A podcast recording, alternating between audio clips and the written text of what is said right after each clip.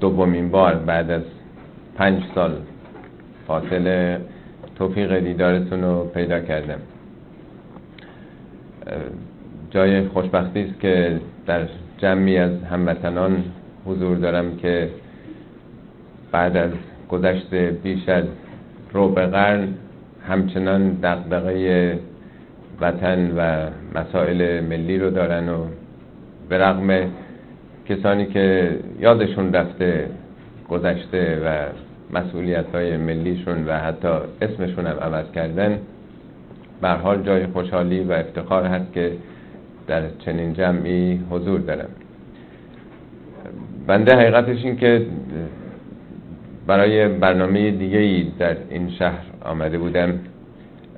قبلا جناب دکتر برقی هم که مطلع بودن تلفنی اطلاع دادن که خوبه که در این شهر که میام خدمت دوستانم برسم و بعد برنامه هم داشته باشیم. خدمتشون ارز کردم که این چند ساله خب من دور از مسائل داخل کشور بودم. چندان آپ تو دیت نیست مسائلم و اطلاعاتم. دوستان خب بهتر از بنده می‌دونن. ولی از اونجایی که کم و بیش اطلاعی داشتن که مختصری به تحقیقاتی در قرآن پژوهی و این مسائل بنده دارم. فرمودن که خب در رابطه با حقوق و آزادی دگراندیشان در یک جامعه دینی یا در قرآن اگر مطالبی هست خدمتون عرضه بکنم. در هر حال پیشا پیش باید عرض بکنم که اگر براتون ثقیل و سنگین یا فاقد فایده بود به حال ایرادش رو باید به آقای دکتر باقی بگیرید. ممکنه این سوال برای شما قبلا مطرح باشه که اصولا چه رابطه ای می‌تونه بین آزادی و دموکراسی و حاکمیت ملت و دین باشه. به حال دموکراسی یا آزادی محصول مدرنیته و حرکت روشنفکرا در برابر کلیسا بوده. از درون حکومت های دینی که در غرب مسلط بودند آزادی در نیامده. ذات اون تفکرات آزادی آفرین و دموکراسی آفرین نبوده. بنابراین یک حرکت مقابل و متضاد همدیگه بوده. چطور میشه که از دین انتظار داشت که تأیید کننده دموکراسی و حاکمیت ملت باشه؟ یا اینکه ممکنه این تصور رو بفرمایید که اصولا دین که مربوط به خداشناسی و آخرت طلبی هست و ناظر به عبادات و احکام و طاعت خداست قاعدتا با دموکراسی که مربوط به مناسبات بین جامعه و دولت هست نباید کاری داشته باشه. طبیعتا سالبه به انتفاع موضوع طرحش بیفایده هستش. ولی بنده فکر می‌کنم از اونجایی که به هر حال دین بخشی از فرهنگ یک جامعه و چون جامعه هم در حال تحور و تطور و دگرگونی هست و افراد و اعضای اون جامعه هم تغییر می‌کنن برداشت مردم قرائت مردم هم از دین لاجرم تابع اون تحولات خواهد بود. یعنی اگر دین اصالتی نداشته باشه. دین محصول اوهام و خرافات و ساخت پرداخته ذهن دینداران باشه. از اونجایی که جامعه دچار تغییر و تحول میشه دائما پس می‌تونه قرائت های مختلفی هم دین داشته باشه. در هر زمان میشه برداشت های جدید رو مطرح کرد. اگر هم خود دین ذات مستقلی داشته باشه خارج از ذهن انسان بر حسب اونچه که دین باوران بهش معتقد هستن بازم برداشت انسان ها از دین تابع وضعیت زمانه خودشون خواهد بود که در چه سطح فرهنگی در چه سطح دانش و بینش و رشد انسانی قرار دارن. پس دین هم باز میشه یه امری مربوط به انسان. انسان هایی که دیندار هستند در چه شرایطی قرار دارن به عنوان مثال مسئله دموکراسی و مسئله آزادی هرگز در تاریخ ما مطرح نبوده در جامعه دینی ما. شما می‌بینید مملکت ما سالیان دراز در برابر تجاوز مغلها و چنگیزها و ترکها و انواع و اقسام بیگانگانی که از چپ و راست مملکت ما رو زیر و تاخت و تاز خودشون داشتن. اندیشمندان بزرگ ما عرفای بزرگ ما که حرفهای بسیار عالی هم زدن ولی کمتر احساس وظیفه‌ای کردن که پرچم استقلال و پرچم مقاومتی رو برافراشته بدارند مردم متشکل بکنن دم از آزادی استقلال عدالت اجتماعی بزنن. گویا اصلا مطرح نبوده. یا اصلا این تصور که ما می‌تونیم مردم سالاری رو در برابر رژیم سلطنت مطرح بکنیم. به ذهن کسی اصلا خطور نمی کرده علمای بزرگی که داشتیم عرفایی که داشتیم به رغم اون که مسائل بسیار عمیقی رو مطرح کردن ولی به ذهن کسی نمی آمده که مردم هم محلی از اعراب دارن مردم هم خودشون می‌تونن مشورت کنن با همدیگه. یک حکومت مردمی رو را بندازن. اصلا موضوعیتی نداشته. گویا اصلا حضور اون سلاطین کاملا طبیعی بوده. حد اکثر توصیه می‌کردن که شما عدالت بکنید. کتاب هم که می نوشتن در جهت عدالت طلبی اونها بوده. خود اونها رو ارشاد می‌کردن. ان نصیحت الامراء المؤمنین رو مسلمین رو مطرح می‌کردن. خیلی چیزا مطرح در گذشته نبوده. حتی یک کتابی سالیان قبل از انقلاب ریچارد کاتم این معمور ظاهرا CIA هم بود که این کتاب معروف ناسیونالیزم در ایران رو نوشت که ترجمه شد. این بحث رو اصلا مطرح کرده بود که از کی احساس ملیت احساس ناسیونالیزم در ایران مطرح شده. خب تو غرب خیلی زودتر مطرح شده این احساس در آلمانی ها در انگلیسی ها در فرانسوی ها بوده. تو ایران خب نشون میده که تعصب همشهریگری بوده ترکان نسبت به هم دیگه اسفانی ها نسبت به هم دیگه. ولی احساس این که ما یک ملت هستیم یک وحدتی داریم در برابر دیگران یک تصور و یک احساس متأخری است جدید به وجود آمده. شاهان البته در گذشته این احساس رو برمیانگیختن ولی بیشتر برای حکومت خودشون حفظ منافع خودشون بوده. ولی خود ایرانیا احساس ملت پرستی رو کمتر داشتن. خب تو اون کتاب نشون میده که چطور این اواخر احساس ایرانیت ملی بودن فراگیر شد. توی مملکت ما به شهرها و استانهای مختلف هم کشیده شد. در برابر آزادی دموکراسی این مسائل هم همینطور هست. اینا به تدریج به خصوص وقتی که ما با تمدن غرب آشنا شدیم. برخورد جوامع اسلامی جوامع شرقی با جوامع اروپایی باعث شد که فهمیدیم چقدر عقب افتادیم. قرنها از اونها عقب هستیم. همه رو تکون داد از جمله دینداران رو. شما ملاحظه می‌فهمید که در نهزت مشروطیت در انقلاب مشروطه از یه طرف ما شیخ فضل الله نوری رو داریم که می‌بینیم مقابله می‌کنه در برابر جریان اصلاحات برابر مدرنیته قرار داره و به جای مشروطه مشروعه رو مطرح می‌کنه که ما دین داریم شریعت داریم قرآن داریم ما نیاز نداریم به آزادی به برادری به برابری و در برابرش می‌بینیم که نه تنها روشن فکرا بیش از اونها جناه روشن فکر مذهبی هست که حمایت می‌کنه این جریان اصلاح طلبی رو جریان انقلاب مشروطه رو.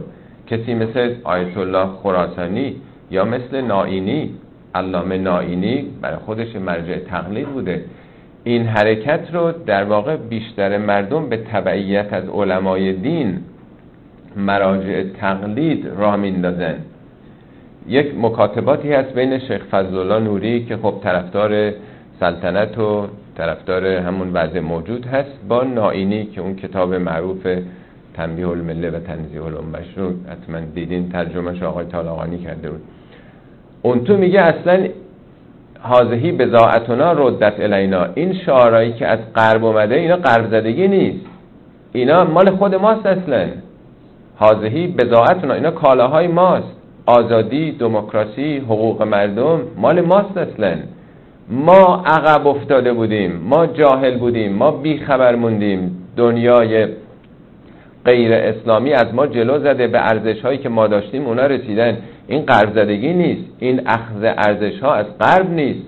این عین مکتب خود ماست. می‌بینیم به نام دین به نام حمایت از قرآن این شعارهایی که از غرب آمده مراجع تقلید در واقع می‌گیرن. خب خود این نشون میده که مثل اینکه دو تا قرائت هست دو تا برداشت از گذشته بوده. یه عده‌ای در برابر این جریانات نوگرایی می ایستن دین رو به همون صورت سنتی به صورت بسته و دکمش می‌بینن ولی از درون همون روحانیت حتی بالاترین سطحش کسانی هستن که حمایت می‌کنن. خب خوب می‌دونید جریان نهضت مشروطه رو اون انقلاب که چگونه بود. جالبه یک مطلبی چند وقت پیش که دو ماه پیش از این کتابی که حتما دیدین آلد شازمن یه تیکه رو این نقل کرده از یک گزارشگر انگلیسی راجع به همین انقلاب مشروطه. یه دیپلمات انگلیسی است که تلگرافی کرده به لندن از اونچه که تو ایران داره میگذره. خب معلومه که مامور اطلاعات انگلیس باید گزارش بده. این تلگراف رو کرده در گزارش تظاهرات تهران. میگه یکی از ویژگی های قریب این انقلاب انقلاب مشروطه این است که مذهبیون از پیشرفت و آزادی حمایت می‌کنند. تصور می‌کنم این در تاریخ جهان بی سابقه باشد.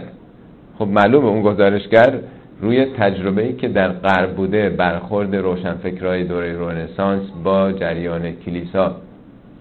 نمی‌تونه باور کنه که چطور ممکنه که دستگاه مراجع بخشیش در خدمت این مبارزه الان در آمده تصور می‌کنم این در تاریخ جهان بی سابقه باشد. اگر اصلاحاتی که مردم به کمک مذهبیون برای به دست آوردنش می جنگند تحقق یابد مذهبیون تمام قدرت خیش رو از دست می دهند این خیلی براش عجیبه که میگه در واقع این تیشه به ریشه خود زدن هست. این نظیر بوده توی تاریخ.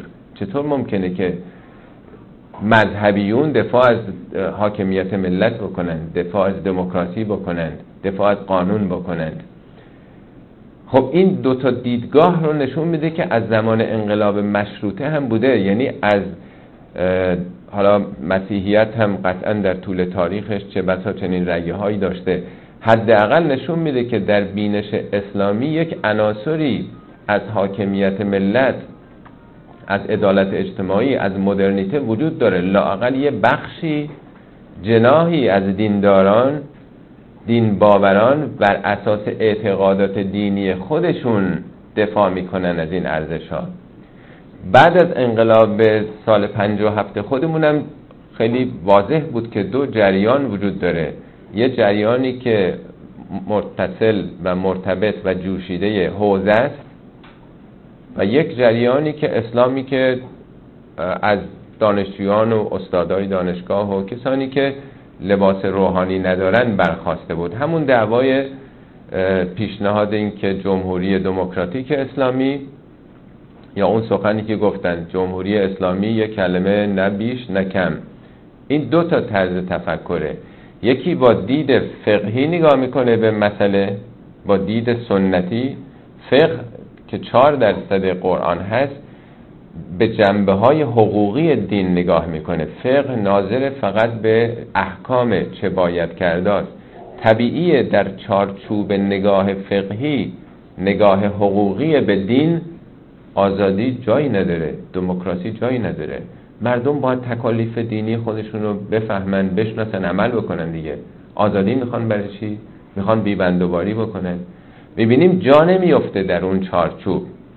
ولی کسان دیگه دین رو از زاویه فقه نمی‌دیدن برای اینکه تحصیل کرده حوزه نبودند. دین رو از زاویه همون مسئولیت که انسان داره در جهان هستی نگاه توحیدی به جهان هستی نگاه به طبیعت خدا رو به گونه دیگه میشناختن. طبیعتا با نگرش دیگه می‌بینیم این ارزش ها حالت دیگه ای پیدا می‌کنه. و این دعوا همچنان ادامه داشته و همچنان هم ادامه داره. این جریان اصلاح طلبی که این 7 ده سالم به وجود آمده بازتابی از این دوگانگی که همچنان وجود داشته. اصلا خود قانون اساسی ما یه ملغمه است یه معجونی است از این دو تفکر. یکی ولایت فقیه ولایت مطلقه فقیه که در چارچوب این اندیشه حاکمیت ملت نمی گنجه. از یه طرف چون بخشی از حاکمیت کسانی که غیر از حوزه وارد این سیستم شدن تربیت شده اون جناح غیر حوزوی بودن اونها معتقدشون بودن به مجلس به آزادی به انتخابات. می‌بینیم یه قانون اساسی داریم که شطرگاه پلنگ دیگه. همه چی توش هست که با هم, هم هر بخشش متناقضه. یه عده واقعا این رو بازی می‌دونند.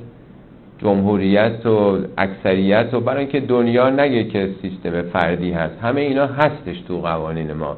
ولی عملا می‌بینیم که اون چیزی که در پشت ذهن قدرتمندان بر حکومت تکیه کرده هست همون حکومت اسلامیه همون خلافت اسلامیه.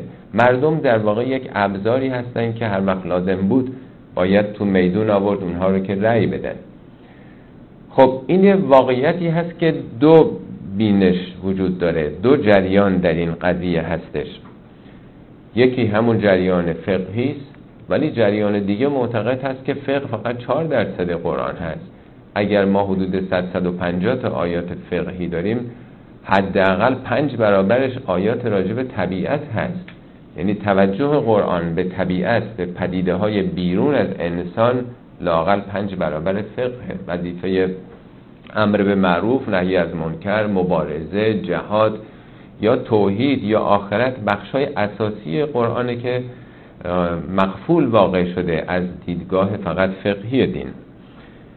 در هر حال همینطوری که اسلامی که از در واقع مسلمان های دانشگاه آغاز شد از زمان اون دکتر شهابی ها و بعد به دوران مرحوم پدر و اینها کشید و نهزت آزادی از اون تو درآمد. خب نهزت هم وقتی تأسیس شد اینها در همون بیانیه اول نوشتن ما ایرانی هستیم در حالی که روحانیت اصولا ایرانیت رو به اون معنا قبول نداره امت رو مطرح می‌کنه. ما ایرانی هستیم ما مصدقی هستیم و مصدق رو تنها فرد برگزیده ملت در طول تاریخ می‌شناسیم.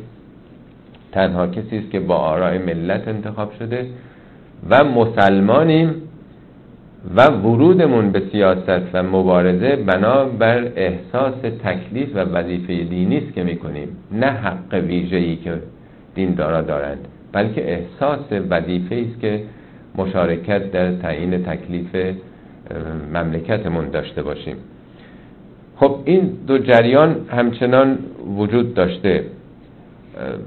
بنابراین برای اینکه بفهمیم چه مبانی تئوریکی داره یعنی دگراندیشان مخالفین در یک جامعه ای که جامعه دینی باشه جامعه قرآنی باشه چه آزادی هایی دارند باید برگردیم به کتاب دینی. ما دو نوع اسلام داریم. یه اسلام تاریخی داریم. اسلامی که خب مسلمون ها فهمیدن برداشت هایی که داشتن قرائتی از اسلام داشتن یه اسلام هم اسلام قرآنه اسلام کتاب اصلیه. همینطوری که هر مکتب فکری رو مکتب فلسفی رو اگر بخوایم مطالعه کنیم به مانیفستش باید مراجعه بکنیم. اگر بخوایم اسلام رو هم بشناسیم لاجرم باید دید که خب کتاب اصلیش چی میگه. او رو مبنای قضاوت قرار بدیم. عرض بنده تو این جلسه بررسی این نکته است. به جایی که ببینیم مسلمان ها در طول تاریخ چه کردند یا از کتاب های دینی چه برمیاد برگردیم به اصل و اساس. اگر می‌خوایم رد بکنیم از ریشه از اساس رد بکنیم. اگر می‌خوایم قبول بکنیم ببینیم چی رو باید قبول کرد. سه چهار سال پیش اگر از خاطر نبرده باشین یه مقاله یکی از روحانیون نوشت. آقای سعیدی حجت الاسلام سعیدی. ایشون نوشت که متون منتصبه به دین هم خشونت رو برمیتابه و هم هم کاری و هم به اصطلاح همراهی و هم مساعدت رو. یعنی از دین هر دوی اینها برمیاد. و برای اثبات این نظریش یک سلسله روایات و احادیثی رو آورده بود و از کتاب های بسیار معروفی که در جامعه ما نوشته شده کد کرده بود. البته بعد خب گرفتنش. خیلی چیزای وحشتناکی بود که آدم می‌دید خب تو روایات احادیثی همچین چیزایی هستش. به شدت روایاتی احادیثی یا نقل قولهایی از مفسرین که بسیار شدیده. بنابراین اگر به اونها بخوام استناد بکنیم قاعدتا جایی مخالفین ندارن در یک جامعه دینی که بر اساس دیدگاه های فقها یا مفسرین گفته شده. ولی این بحثم اون موقع مطرح بود که متون منتصب به دین کدومش ملاک هست کدومش اصالت داره. کتاب هایی که در طول تاریخ انسان ها نوشتن که طبیعتا اونها هم تحت تاثیر خلقیات بشری خودشون بودن. اونچه که دوروبر خودشون می‌دیدن. یا دین رو باید به سرچشمش مراجعه کرد. همیشه این دوتا مطرح بوده که ما اگر می‌خوایم چیزی رو بفهمیم و دیدگاه اسلام رو دربارش پیدا بکنیم باید ببینیم که اصل و اساس و سرچشمش چی میگه. در خود قرآن از نظر فلسفی آزادی رو از همون ابتداش که داستان آفرینش انسان آغاز می‌کنه مطرح کرده. حالا به صورت البته سیمبالیکه به صورت رمزگونه است داستان خلقت انسان که خدا به فرشتگان میگه من دستن در کار آفرینش موجودی هستم در کره زمین. انی جائلون فی الارض خلیفه. نسل جدیدی در این سیر تکامل موجودات پا به عرصه وجود داره می‌ذاره. قرآن از زبان تمثیلی فرشتگان نقل می‌کنه که اونها میگن اتجعل فیها من یفسد فیها و یسفک ما آیا موجودی رو قرار میدی که این فساد می‌کنه؟ نظم رو به هم می‌زنه تعادل جهان رو به هم می‌زنه و خون میریزه می‌کشه. خداوند نمیگه نه اشتباه شما می‌کنید این آدم خوبی خواهد بود. میگه من چیزی می‌دونم که شما نمی‌دونید. انی اعلم مالا تعلمون. در واقع تکذیب نمی‌کنه حرف اونا رو. و بعد تو اون داستان آفرینش انسان نشون میده که چطور انسان با وجود اینکه فساد می‌کنه خون میریزه ولی بنا به تجربه آزمون و خطا از فرشتگان برتر میاد. وقتی که میگه که خب تو حالا بگو که اونا در چه وضعیتی هستن یعنی انسان در یه موقعیتی قرار گرفته که برتر از فرشتگانه به فرشتگان میگه که نگفتم من چیزی رو می‌دونم که شما نمی‌دونید. یعنی با آزادی و اختیاره که میشه به آگاهی رسید. یعنی درسته که خطا می‌کنه. همین حرفی که بعد از انقلاب هم می‌زدن که آزادی دادیم. دیدین سر همه چهارراه همه جا جمع شده بودن جوونا گروه های مختلف همش دعوا بود دانشگاه شده بود ستاد عملیات ستاد جنگ. ولی خب بالاخره یه ملتی که 2500 سال دیگران حکومت کردن براش. حکومت های استبدادی بوده. وقتی می‌خواد رو پای خودش وایسه لاجرم یک بهایی هم باید بده دیگه. بچه وقتی می‌خواد راه رفتن یاد بگیره چند بار به زمین میفته زانوهاش هم ممکنه زخم بشه. در واقع به صورت سمبولیک هم خدا نشون میده که با وجود اینکه انسان فساد می‌کنه و خون هم میریزه باید آزاد باشه. نمیگه که چنین کاری رو نخواهد کرد. و به انسان اختیار میده آزادی میده که تو هر جا می‌تونی بری فقط این کارو نکن که اون هم باز چون اختیار داره. می‌بینیم که آدم اون کاری هم که خدا نهیش کرده در واقع می‌کنه. میگه ما اون امانت رو که آسمان ها و زمین قابلیتش و تحملش رو نداشتن به اختیار به انسان دادیم. همون امانت امانت اختیار و آزادی که به رغم بقیه موجودات بتونه اونچه که خودش می‌خواد عمل بکنه. من خیلی خستتون تو این بخش نکنم. از نظر فلسفی می‌خواستم که خدمتون نشون بدن که قرآن به صورت فلسفی و زیربنایی هم اصلا آفرینش انسان رو امانت اختیار رو الهام فجور و تقوا رو مسئله شیطان همه اینها رو در یک چارچوب آزادی و اختیار انسان مطرح کرده. اما به صورت کاربردیش برای اینکه بفهمیم در چه زمینایی هست من تفاوت دیدگاه های این دو جریان رو خدمتون عرض می‌کنم. یکی جریان فقهی یعنی دید حقوقی به دین جریانی که اسلام سنتی پاسدارش است یکی هم اسلام قرآنی. یکی مسئله ارتداد هستش. شما به خاطر دارید که پنج سال پیش خدمتتون بنده رسیده بودم به اتفاق آقای اشکوری بود که ایشون سال بعد که در اون کنفرانس برلین شرکت کرد چون اونجا سالی از ایشون کردن راجع به احکام اجتماعی اسلام و حجاب و این حرفا ایشون گفت احکام اجتماعی تابع شرایط زمانه است. یعنی حالت سیال داره چون انسان تحول پیدا می‌کنه. خب وقتی ایران برگشت او رو مرتد اعلام کردن و در دادگاه اول محکوم به اعدام شد. بعدا خب تجدید نظر شد و محکوم به هفت یا هشت سال شده که هنوزم تو زندانه بعد از سه سال. یک دیدگاهی معتقد هست که اگر هر یک از ضروریات دین رو کسی انکار بکنه این محکوم به ارتداد هست مرتدم حکمش مشخصه.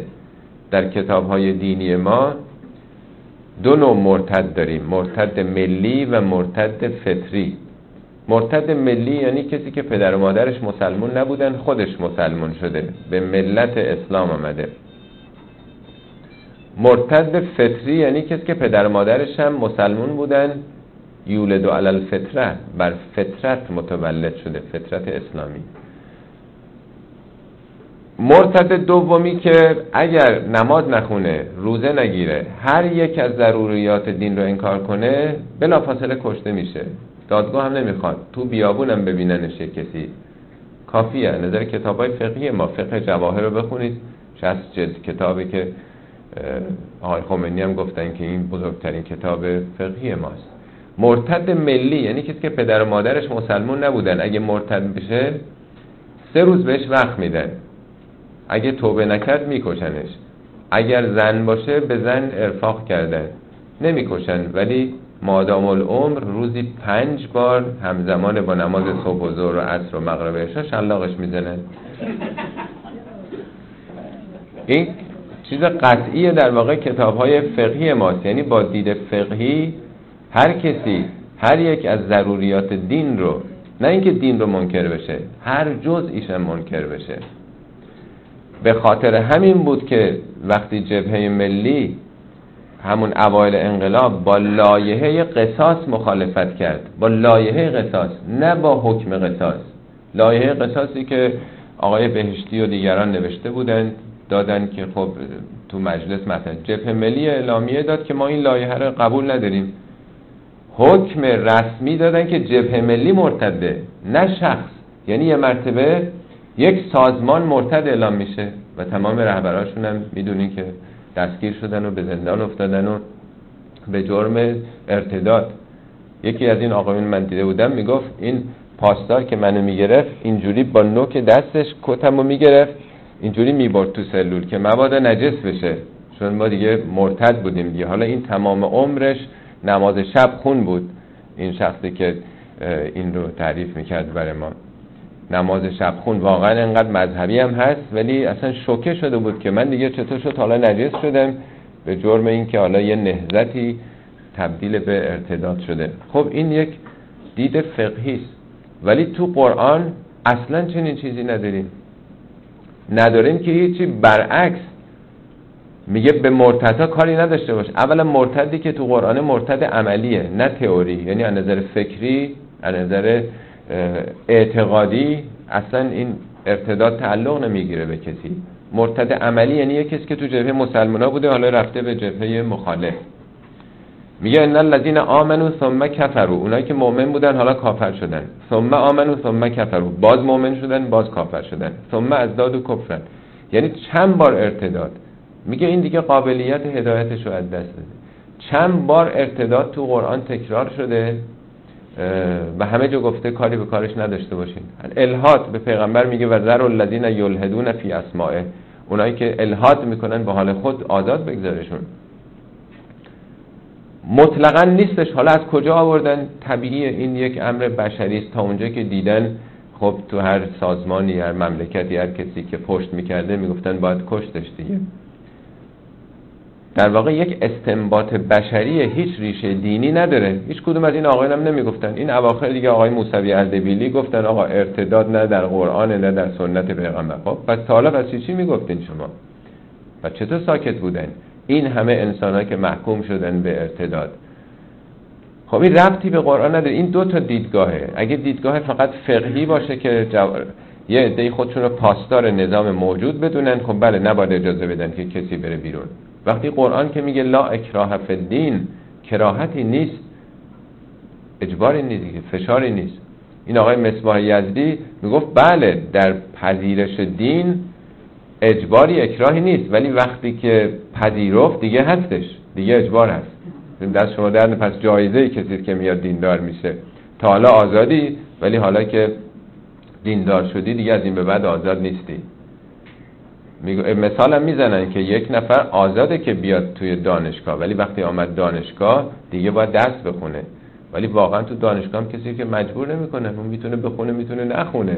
بازم می‌تونه دانشگاه رو ول کنه بذاره بره.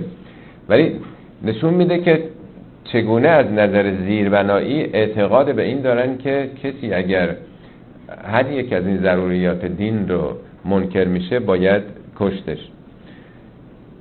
این یه مسئله هست که قرآن در عین حالی که صد درصد این رابطه رو آزاد گذاشته می‌بینیم در دیدگاه حوزوی دیدگاه سنتی مخالف حق حیات نداره. اما برخورد با مخالفین شما می‌بینید در همون دیدگاه هست که وقتی سلمان رشدی کتاب رو می‌نویسه خب حکم ارتداد میدن و خیلی هم طبیعی تلقی میشه نه تنها تو ایران. بلکه تو کشورهای دیگه هم کسی به پیغمبر خدا فوش بده فوشای این چنینی بده خب باید خونش ریخته بشه دیگه. اصلا تو قانون اساسی ما هم هستش. سب به نبی فوش دادن به نبی به امام حتی به مراجع. این حکمش قتله. یعنی اینا خیلی طبیعیه توی جامعه ما.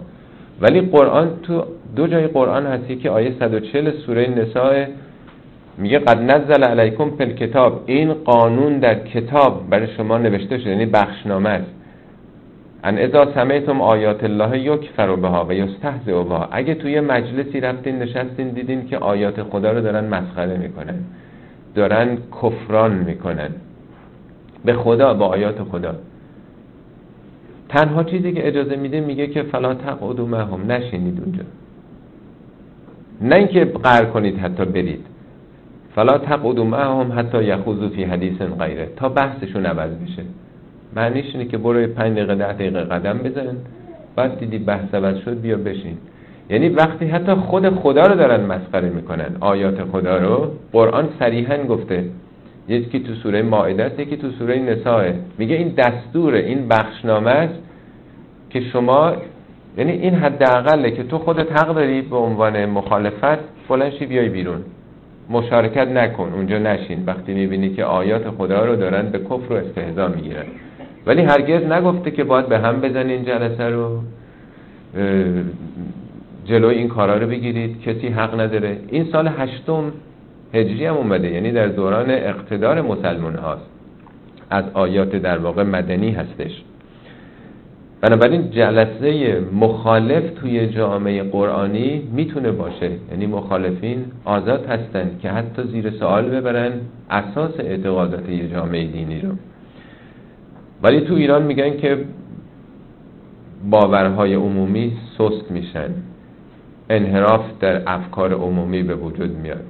اون چیزی که تو سوابق بنده خوندن این گرفتاری که این اواخر داشتیم خب اون نامه 90 امضایی رو همه شنیدین دیگه. نامه محترمانه به آقای رئیس جمهور آقای هاشمی رفسنجانی نوشته شد. اشکالات سیاست خارجیشون یا سیاست اقتصادیشون امضا کننده ها چون از گروه های مختلف بودند. 180 نفرم که خارج از کشور اون نامه رو تایید کردن. البته ما خبری نداشتیم. خب اینا گرفتن. 25 نفر از اون جمع. به خاطر اینکه این نشر اکاذیبه شما در باورهای مردم خلل وارد کردین. خب این یه طرز تفکره که حتی نمی‌خواد اجازه نمیده که با زبان خوش با زبان منطقی هم یک عده‌ای زیر سوال ببرن بعضی از سیاست ها رو. ولی می‌بینیم که تو قرآن برعکس حتی میگه که به خدا هم در واقع استهزایی اگر بگن تو فقط خودت می‌تونی به عنوان حق خودت از اون جلسه بلند بشی. یه مسئله دیگه این مسئله مرگ خواهی برای مخالفین هست. من یادم یکی از سرمقاله های روزنامه کیهان بود که نوشته بود که این سردبیرشون اون سخن معروفی رو که من حاضرم جانم رو بدم تا تو حرفتو بزنی نوشته بود من حاضرم جانم هم بدم تا تو نتونی حرفتو بزنی. یعنی این یه طرز تفکر هست که به قیمت من شهید شدنم اگه هست باید جلوی این بیان رو در واقع بگیرم. و استنادی به روایات احادیث مختلف هم می‌کنن که اینجا پیغمبر گفت اینجا امام صادق گفت. خب از این روایات هم خب پیدا میشه دیگه توی کتاب ها یه میلیون از این روایات هست. معلوم نیست که کی گفته اینا رو چقدر موثق هست. چون روایت هم باید به قرآن عرضه کرد کتاب مبنا اگر انتباق داشت باید پذیرفت. ولی خب هست. یه روایتی هم نوشته بود که اگر دیدید مخالفی هست به او تهمت بزنید. چیزهایی رو به او ببندید تا بدنامش کنید بلکمیلش بکنید تو جامعه تا از چشم مردم بیفته.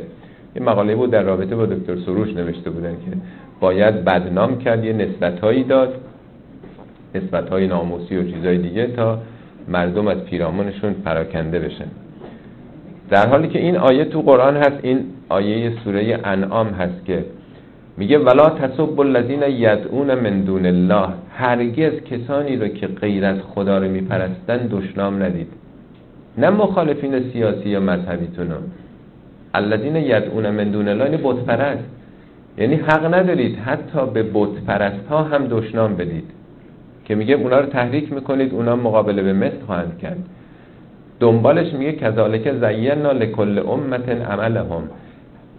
عقیده و رفتار هر مردمی برای خودشون زیباست. یعنی اگر او بت میپرسته به نظر خودش این خوبه وگرنه نمی‌کرد این کارو. یعنی راه تغییر مردم این نیست که فوش بدید. حتی به بت پرست به دشمن خدا هم نمیشه فوش داد. حالا من نمی‌دونم چطور بعد از هر نماز جماعت بعد از هر نماز جمعه مرگ بر این مرگ بر اون حالا مرگ بر کشورها به جای خودش. بعد اشخاص شروع میشه از بالا مرگ بر منافقین مرگ بر بنی مرگ بر بازرگان مرگ بر فلان. همینطوری سال، سالیان دراز مرگ خواهی برای دیگرانی که حتی که ولایت فقیه و قبول نداره مرگ بر ضد ولایت فقیه. ولی قرآن میگه به بت حتی فوش ندید. یه داستانی معروف تو نهج و هم هست که حضرت علی میشنون که در جنگ با معاویه سربازانشون نشستن که اینا این بر نشستن اونا اون بر به هم دیگه فوش رد و بدل می‌کنن. میگن انی اکره لکم ان تکون سبابین. من خیلی کراهت دارم که شما اهل فوش باشید.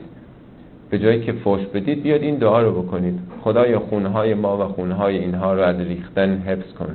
خدای بین ما صلح جاری بکن. خدای چشمهایی که حق رو نمی‌بینه ببینه. خیلی جالبه که میگه خیلی کراهت دارم ناشایسته می‌بینم که شما اهل فحش باشید. در هر حال اینم یکی از موضوعاتی است که می‌بینیم تناقض آشکار داره. یه جایی صحبت می‌کردم بنده تو ایران مسئله سلمان رشدی مطرح شد. یه کسی گفت خب پس شما که دارین میگیم پس دارین زیر سوال می‌برید. این آقا اینو گفتن و فلان گفتم بالا من نمی‌دونم اون چی که تو قرآن میگه قرآن اینجوری داره میگه. یه بارم یه کسی به حضرت علی میگه که تو اون جنگی که با همسر پیامبر اون جنگ معروف که با آیشه بود یکی میگه که من نمی‌دونم تو بر حقی یا آیشه اون همسر پیامبره تو هم پسر ام پیامبری. معروف حضرت علی میگن که حق و باطل با شخصیت ها مقایسه نمیشن حق رو بشناس اهلش رو می‌شناسی باطل رو بشناس اهلش رو می‌شناسی. اونجا هم گفتم من کاری به ایشون ندارم که حالا نظریات فقها چیه. ولی حقی که اگر ما مسلمونیم کتاب دینی میگه که نه حق ندارید توی جامعه اسلامی مخالفینم آزادن که حرف خودشونو بزنن. جواب اونها رو باید با منطق داد با کتاب داد. نمیشه جون یکی کسی رو گرفت یا خونش رو ریخ به دلیل اینکه مثل ما فکر نمی‌کنه. مسئله بعد خط قرمزی است یا اطاعتی است که از مقامات مسئول مقامات بالا انتظار دارن. استدلالشون هم اینه.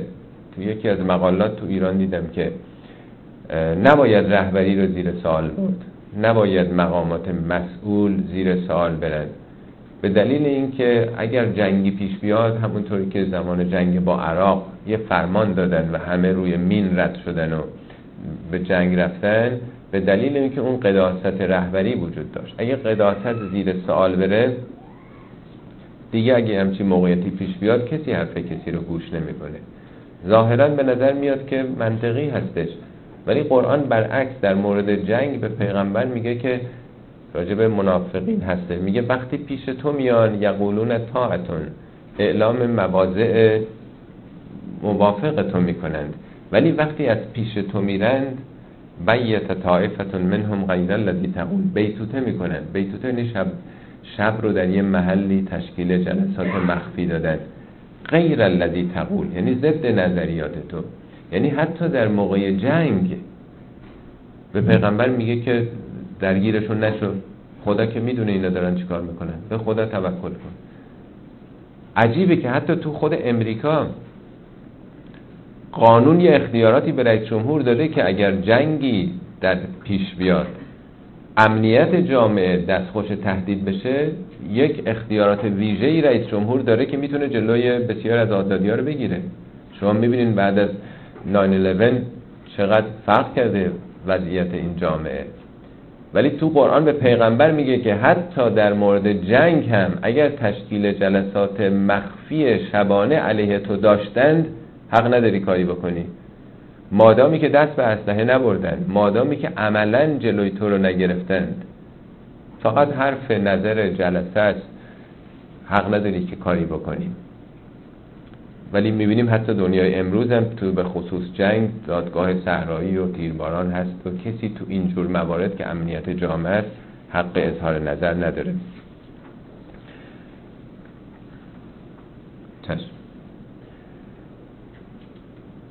یکی از آیات سوره انعام درباره حقوق مخالفین یا فلسفه حقوق مخالفین هست چرا مخالف باید باشه؟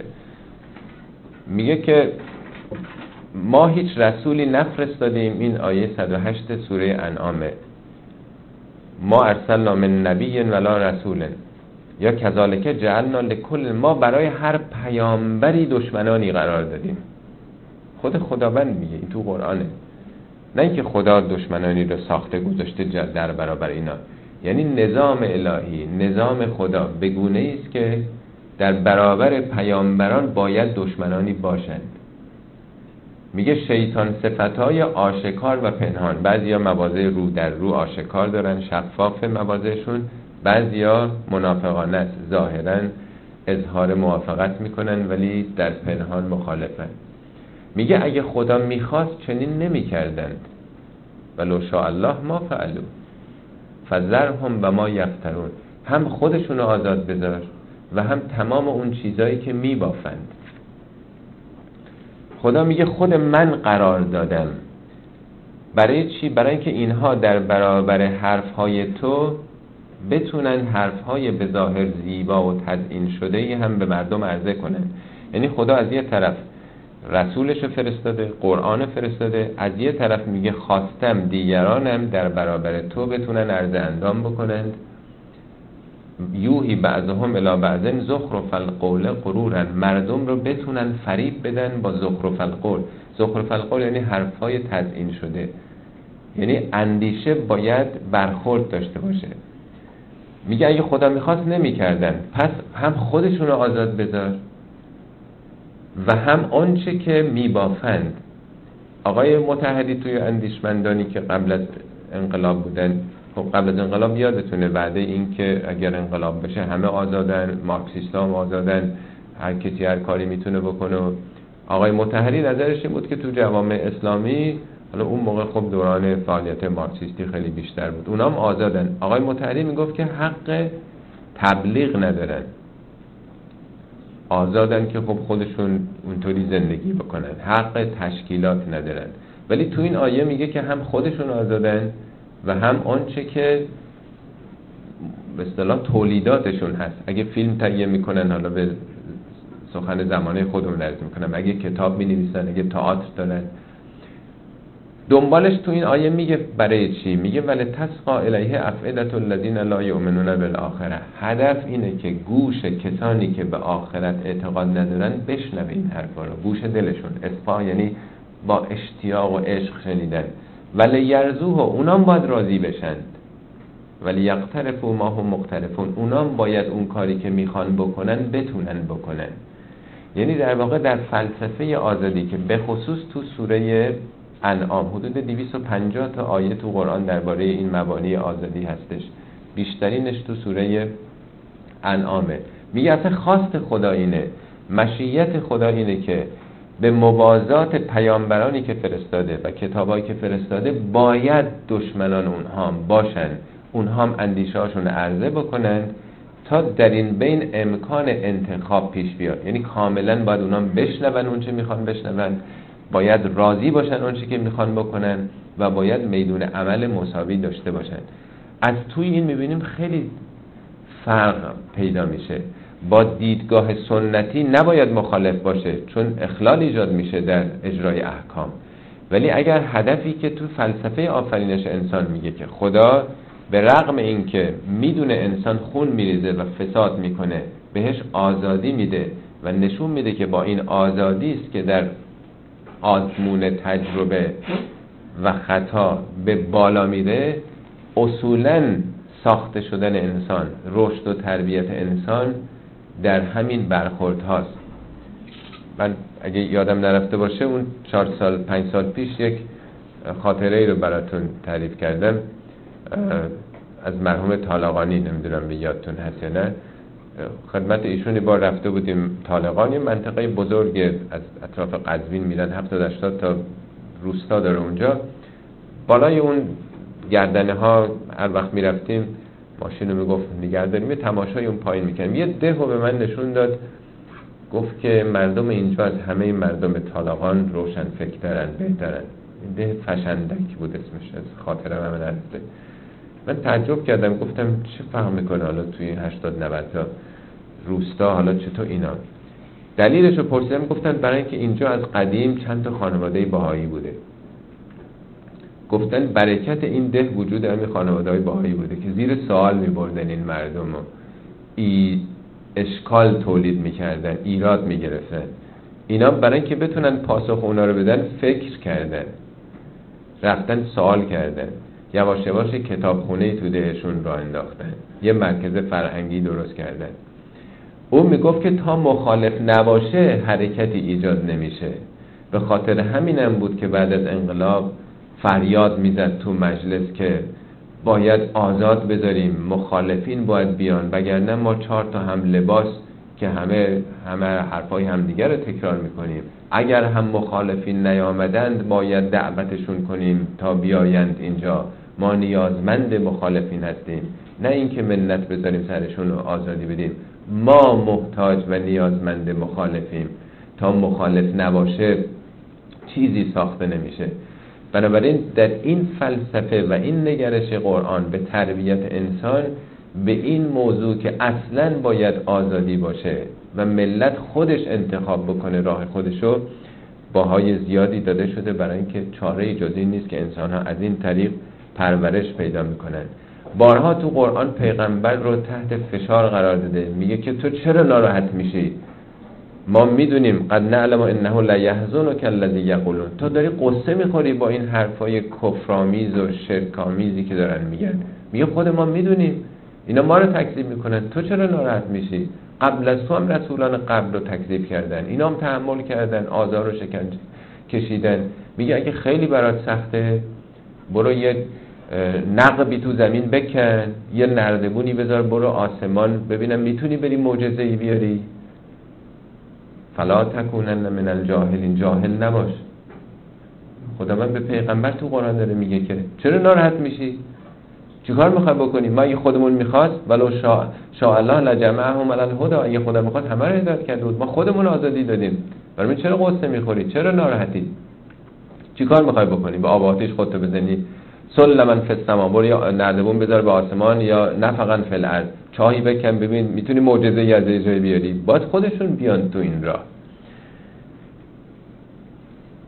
چندین بار گفته که صبر بکن برای آنچه که میگن. تحمل بکن و از یه نگاه بالاتر به جهان به مسئله نگاه بکن لعلک ترزا شاید راگی بشی. تو قرآن بعد از نام الله بیشترین واژه‌ای که به کار رفته مشتقات دایالوگ قاله. یعنی 1721 بار این واژه به کار رفته. بیش از نام حتی رب. یعنی بعد از الله بزرگترین واژه‌ای که تکرار شده گفتمان صحبت کردن در واقع.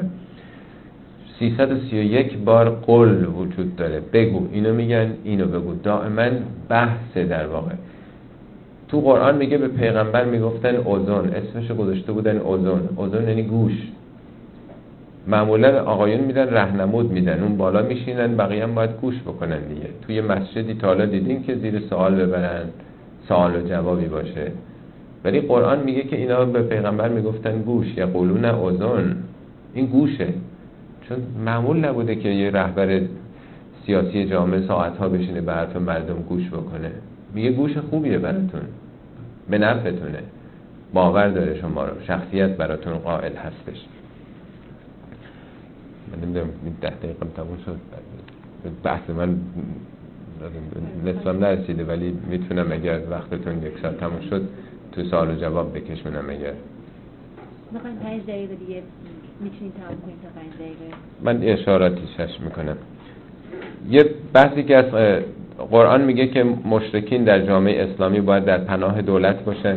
هیچ یک از شهروندان حق تعرض به اونها رو نداره. یعنی امنیت کافی برای گفتمان باید براشون ایجاد کرد. این سوره نهم توبه آیه 6 هست که پناه باید به اونها داد. حرف رو باید شنید. اگر پیشنهاد صلح آشتی دادن باید ازشون استقبال کرد. آزار و زخم زبانها و تمام تهاجمات تبلیغاتی رو نباید اصلا اهمیت داد. اصلا نباید احساسی بشن. میگه که این نقطه ضعف شماست که تو ایران هم تا یه مقاله تو یه کشوری می نوشتن زود راهپیمایی را می افتاده و یه کفن می پوشن و قطع رابطه سیاسی و اقتصادی. قرآن میگه که دائما زخم زبان از اینا خواهی شنید. دائما توته خواهید. ولی مادامی که عمل نکردن اونو باید تحمل بکنید. کتاب و نوشته و فیلم و نمی‌دونم این حرفا اونا جنبه فقط عقیدتی داره. در مورد همزیستی مسالمت امیز مؤمنین و مشرکین توی سوره توبه که ظاهرا شدید و قلیسترین سوره های قرآنه اون تو خیلی شدیده. همه میگن خب جواب سوره توبه رو چی میدین؟ ولی اونجا اصلا به دلیل اعتقاد نیست. برخورد با مشرکینی شده که نقض پیمان همزیستی مسالمت آمیز کردن. یعنی زیر پیمان زدن. دو بار تکرار شده مشرکینی که به عهدشون پای بندن. مادامی که اونا سر عهدشون هستن تا پایان مدت با اونها سر عهد باشین. یعنی اختلاف اختلاف عقیدتی نیست. فقط تهاجمی است که تهاجم نظامی است که در واقع کردن.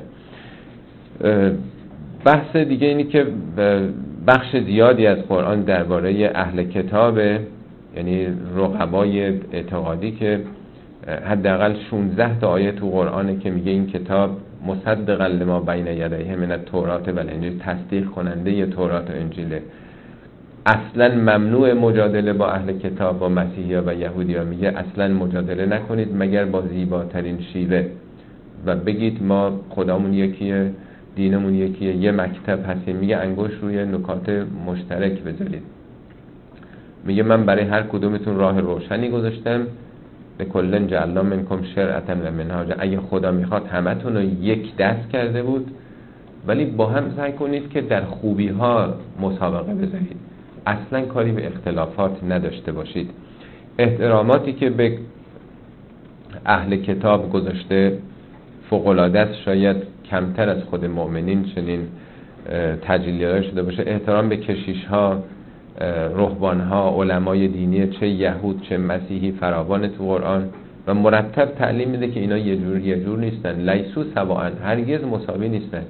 میگه از اهل کتاب یعنی مسیحی یا یهودی ها ده صفت برای اینا میاره.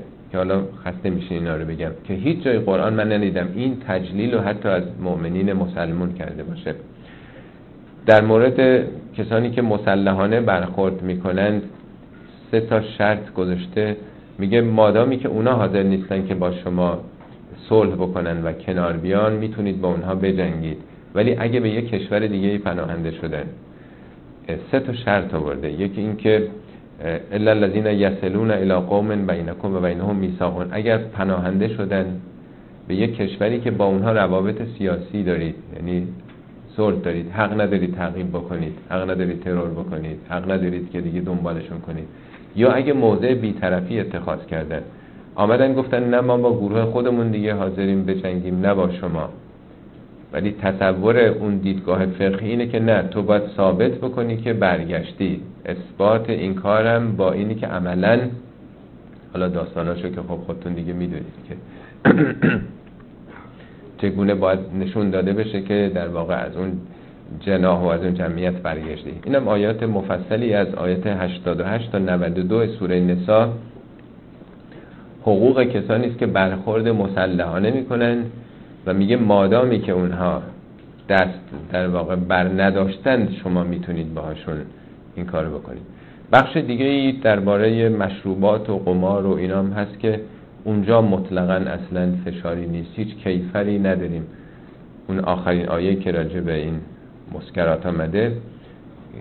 قبلا که فقط می‌گفت موقعی که نماز می‌خونید مست نکنید یا منافعی داره ضررش بیشتره. اون آخرین آیه که تو سوره مائده آمده که میگه که اجتناب بکنید از قمار و مشروب بلا فاصله دنبالش هم میگه که فان تولیتم حالا اگه نخواستید اگر پشت کردید به این دستور من فانما علی رسولنا البلاغ المبین وظیفه رسول من فقط این بود که بهتون بگه. فقط آشکارا بگه. یعنی هیچ تنبیهی نداره و هیچ زوری هم او به کار نمی‌بره. انما فقط وظیفه او این بود که به شما این رو بگه که این کار کار درستی نیست. البته اون که بعد در طول تاریخ ما کیفرهایی که گذاشته شده کیفرهایی که خود مسلمون ها این رو مطرح کردن. ولی تو قرآن هیچ نوع کیفری برای مشروبات و قمار و اینها نیست. فقط ارشاد شده که در واقع این کار رو بکنن در حال نکات و آیات دیگه هست انشالله خیلی وقتون نگیرم تو پرسش و پاسخ اگر بود که خدمتون اونها رو بیشتر باز از ممنون و متشکرم.